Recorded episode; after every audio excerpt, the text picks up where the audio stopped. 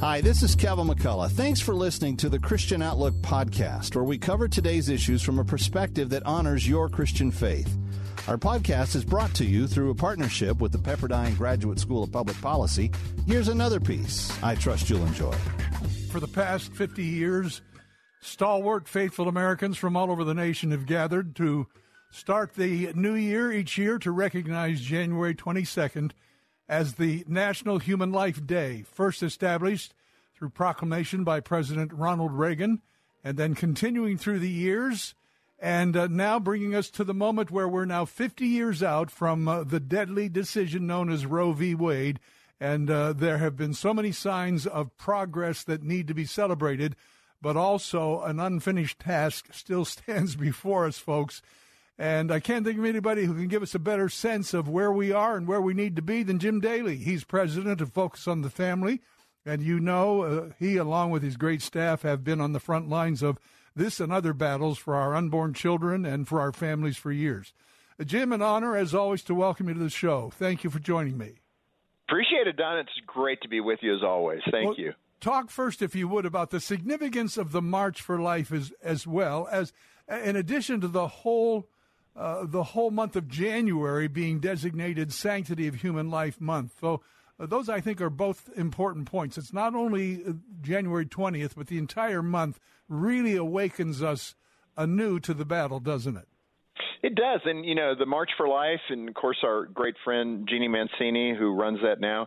They were right out of the gate, way back in you know 1973, 74 to really get the first march established, and it's just continued to build steam. Hundreds of thousands of people show up for the march. It's it's a great celebration, and I think you know our involvement years ago uh, started by participating and going and assisting and actually financially assisting uh, the March for Life by uh, getting involved with the dinner, the Rose Dinner, and other things. So it's just a wonderful way to express our values that we believe in life. And uh, to your point of expanding it into the rest of January, here on Focus on the Family, we we tend to run more programming uh, based on adoption and uh, the abortion issue during the month of January because of that emphasis. So it's great. It's a good opportunity for us to proclaim life.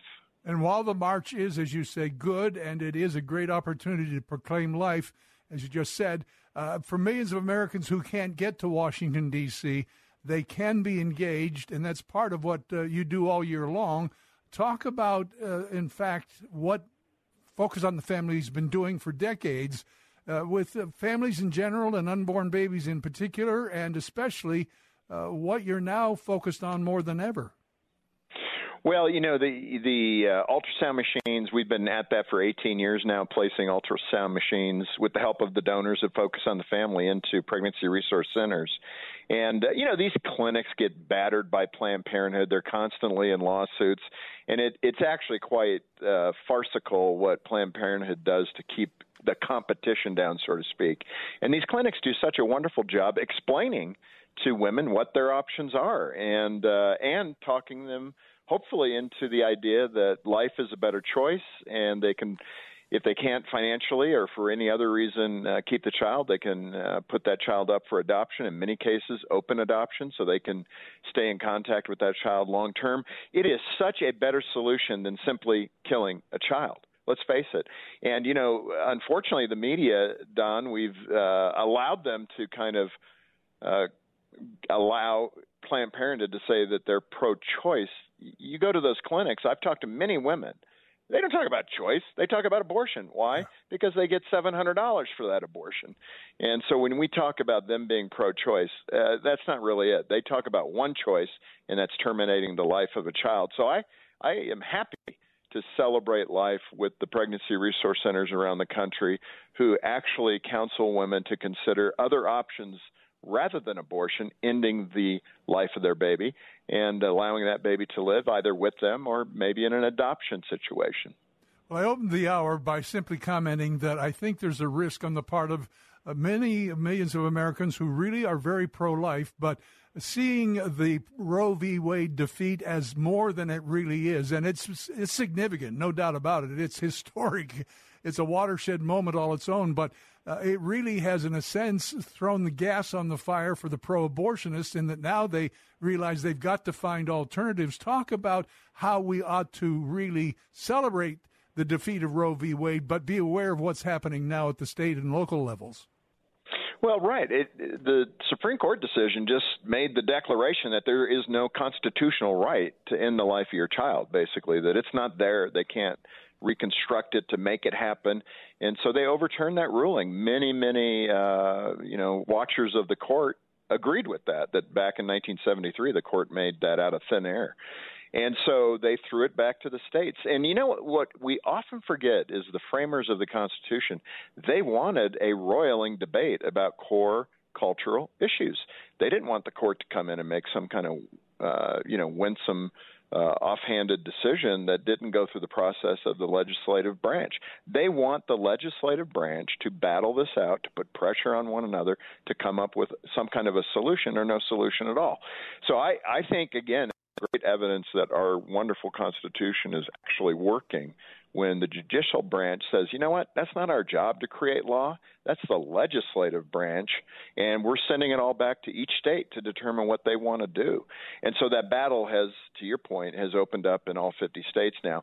So what do we do to move forward? You know, focus on the family, along with Susan B. Anthony list and others. We're trying to uh, work together and find ways to create uh, a hero out of those pregnancy resource centers where women can come and get a full suite of services that include job training, job placement, uh, of course, the essentials of of cribs and, and formula and other things that young moms need. But the the bigger point is it's a holistic approach, and we've got to get engaged. I hope all the churches, the pastors listening man, adopt a pregnancy resource center near you, become part of the team, and uh, allow people to and encourage people to go volunteer there. This is the battle. There's no doubt about it. The thief comes to steal, kill, and destroy, and he's very active right now in the wombs of moms around the nation. You and I've talked about it before, and it merits going back to it in detail. If you can, Operation Ultrasound Program, that is such a turning point, such a decisive tool that makes all the difference for many of these unwed mothers who are on the fence or even maybe come just out of uh, wanting an opinion before they go get an abortion. Talk about your program in that regard. Yeah, so we for the last 18 years have been placing those ultrasound machines in the clinics, and uh, the the data is most consistently around 60% of abortion-minded women will choose life for their baby after getting counseling and seeing an ultrasound. So often a woman goes to a Planned Parenthood and they hide the screen, turn the screen, don't allow them to see the baby that's clearly in there, especially in second, third trimester uh, views of, of uh, the womb. So we are proudly uh, placing equipment and training and g- trying to uh, encourage doctors to place their licenses with these clinics. And that entire effort has uh, resulted in almost 500,000 babies being saved over the last 18 wow. years. And I'm excited about the next iteration of this of what do we do to roll up our sleeves, get engaged, get involved, and we're doing something now called My Choice Network. It's a voluntary opt in for these uh, pregnancy resource centers. And we're going head to head with Planned Parenthood on social media. So when a woman uh, types in unwanted pregnancy, abortion near me, Planned Parenthood pops up. They spend about $50 million a year buying that, from what I understand buying those word searches. We're spending about two to three million, but we're trying to get in that second position and say there are other options. Uh, so My Choice Network, we've that effort in just under two years has resulted in over 160,000 appointments at these pregnancy resource centers. So I'm excited about that. And then, in addition to that, Don, we're really pushing ahead to, uh, again, come alongside these pregnancy resource centers. We have about 10 states identified to really uh, bolster them and bulk them up so they can be all they can be and need to be for these women that are coming for help. And I'm looking forward to that next iteration of being the hands and feet of the Lord in community and really encouraging people to support, volunteer, and be a part of the pregnancy resource centers in their neighborhood. Which, of course, leads to the next question that I'm sure you're ready to answer, and that is how can listeners be part of what you're doing? Because I know you can't do it all by yourself by any means as an organization, and it really is important that grassroots Americans realize uh, not only should we pray about these things and, and be at, uh, advocacy uh, uh voices, if you will, but how can they practically get involved with what you're doing? Yeah, I so appreciate that because, Don, I think we've talked about this in the past. When you look at where the church is in America, it feels like we're at a, kind of a Y, a fork in the road.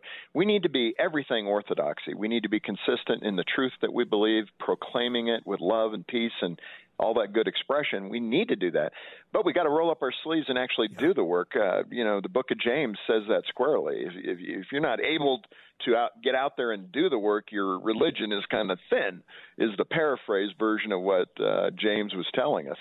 So I think this gives the listener, the person that wants to engage, needs to engage, should engage, an opportunity to do that. Certainly financially, it helps. Yeah, you can support your local pregnancy resource center, support Focus and the work that we're doing on behalf of these children and women, but also uh, pick up the phone uh, call that center near you. I, I, there's over 4,000 pregnancy resource centers in the country, and then I'd encourage your pastor go to your pastor and talk about the church being more engaged. I would not lay it on his plate to do it, but volunteer. Ask him if you know, can I head that up for the church? Can I be that liaison with the Pregnancy Resource Center to organize volunteer time and maybe even you know some dollars to help support the soup uh, or the uh, the food cabinetry, you know, what they talk about in terms of uh, putting in resources, buying baby formula, diapers, all those kinds of things. So there is a great way right now to be engaged with the pregnancy resource centers. If you don't know what to do, call Focus. We'll figure out a way that you could plug in. Good advice and best way to get uh, to the information you're offering, focusonthefamily.com. That's it. FocusOnTheFamily.com or 1 800, the letter A, and the word family. Bless you, my friend. We'll talk again. God bless you. Thank you. Thanks, Don. Thanks for listening to Christian Outlook. Our program is coming to you today in partnership with the Pepperdine Graduate School of Public Policy. It's America's most unique graduate leadership programs offered on Pepperdine's breathtaking campus in Malibu, California. Learn more at publicpolicy.pepperdine.edu. If you enjoy our podcast, take a moment and tell a friend to subscribe today. Surgeons keep our hearts beating. They do the amazing, help save lives, and so can you. Your CSL plasma donation can help create 24 critical life saving medicines that can give Grandpa the chance for his heart to swell when he meets his new grandson, or give a bride the chance for her heart to skip a beat on her wedding day. Every plasma donation helps more than you know. Do the amazing. Help save lives. Donate today at your local CSL Plasma Center and be rewarded for your generosity.